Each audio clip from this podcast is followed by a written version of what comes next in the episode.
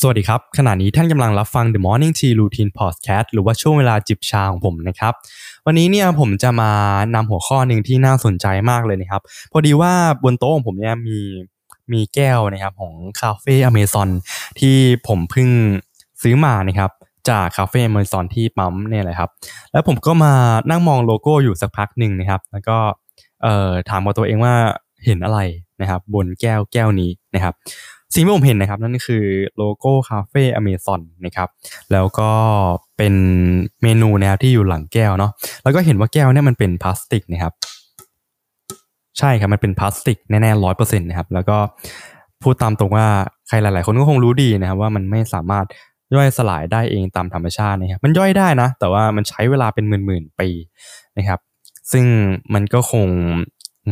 เห็นผลนานมาก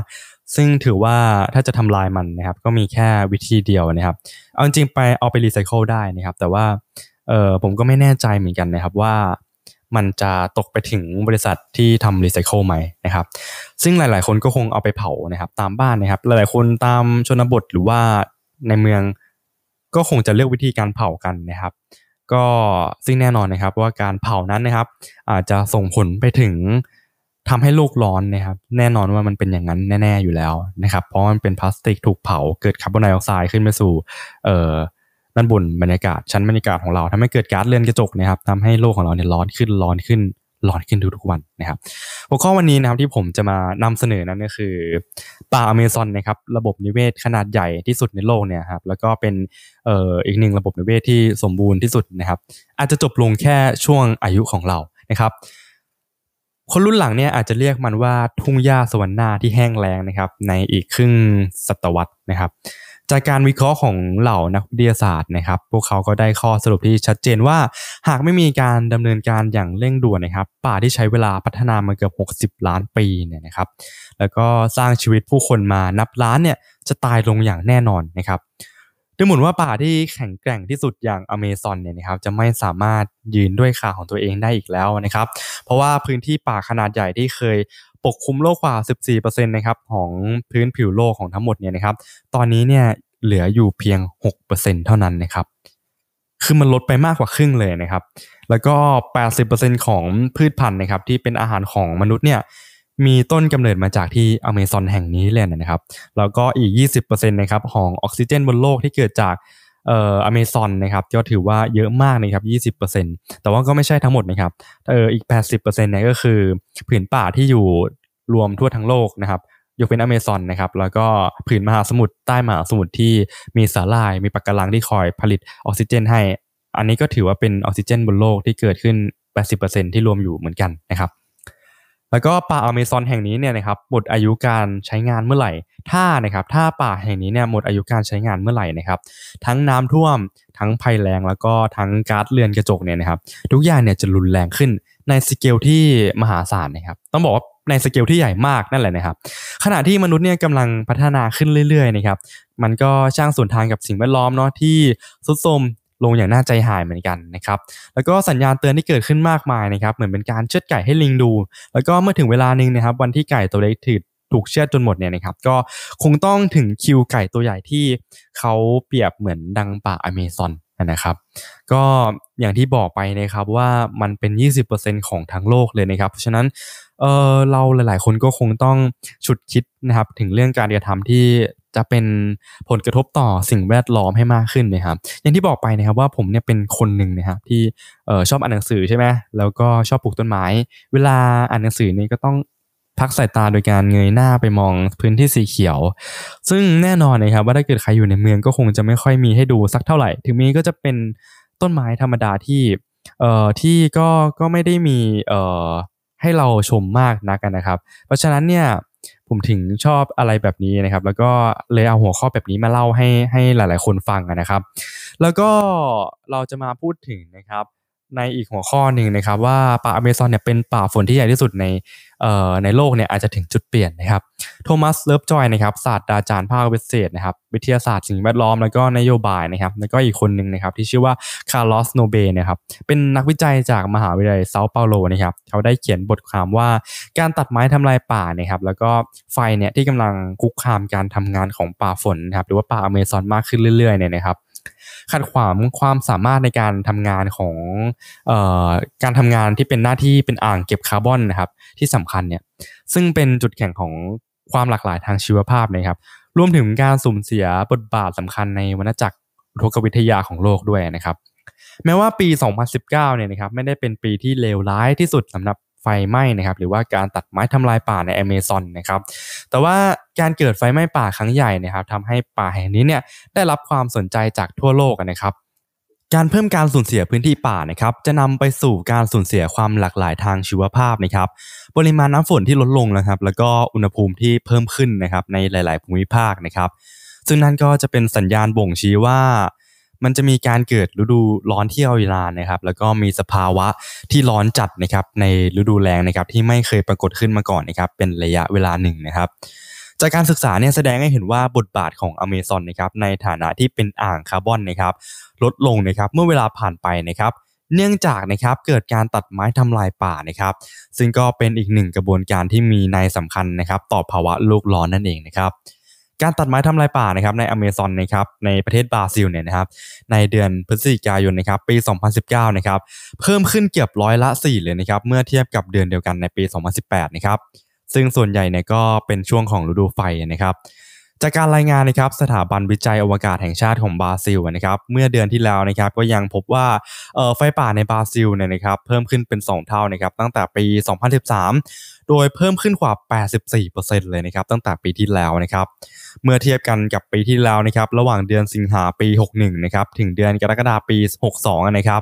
มีพื้นที่ป่าเนี่ยถูกทำลายเอ่อประมาณถ้าเทียบเป็นตารางนะครับก็จะเป็น 9,762 ตารางกิโลเมตรนะครับแต่ว่าถ้าเกิดแปลงเป็นตารางไมล์ก็จะประมาณ 3,769 ตารางไมล์นั่นเองนะครับ นักวิทยาศาสตร์นะครับกล่าวว่าการทำลายป่าเนี่ยส่วนใหญ่ก็จะทำให้สูญเสียต้นไม้จำนวนมากนะครับที่ต้นไม้เหล่านี้นะครับจะเป็นตัวกลางในการขับเคลื่อนระบบนิเวศนะครับแล้วก็ทำให้อเมซอนเนี่ยไปยังจุดเปลี่ยนอย่างที่เขากล่าวไว้ในหัวข้อนั่นเองนะครับเมื่อป่าเนี่ยถูกทำลายหรือว่าเผาไหม้เนี่ยนะครับอเมซอนก็จะเป็นป่าที่แห้งแล้ง ต้นไม้เนี่ยก็ โดยปกตินะครับต้นไม้เนี่ยจะรักษาสภาพอุณหภูมิอากาศนะครับของอเมซอนนะครับซึ่งสร้างการเชื่อมโยงนะครับที่สำคัญในระหว่างปริมาณน้ำฝน และก็การก่อตัวของเมฆนะครับเมื่อมีฝนนะครับรากต้นไม้ก็จะดูดซับน้ำฝนในปริมาณที่มากนะครับ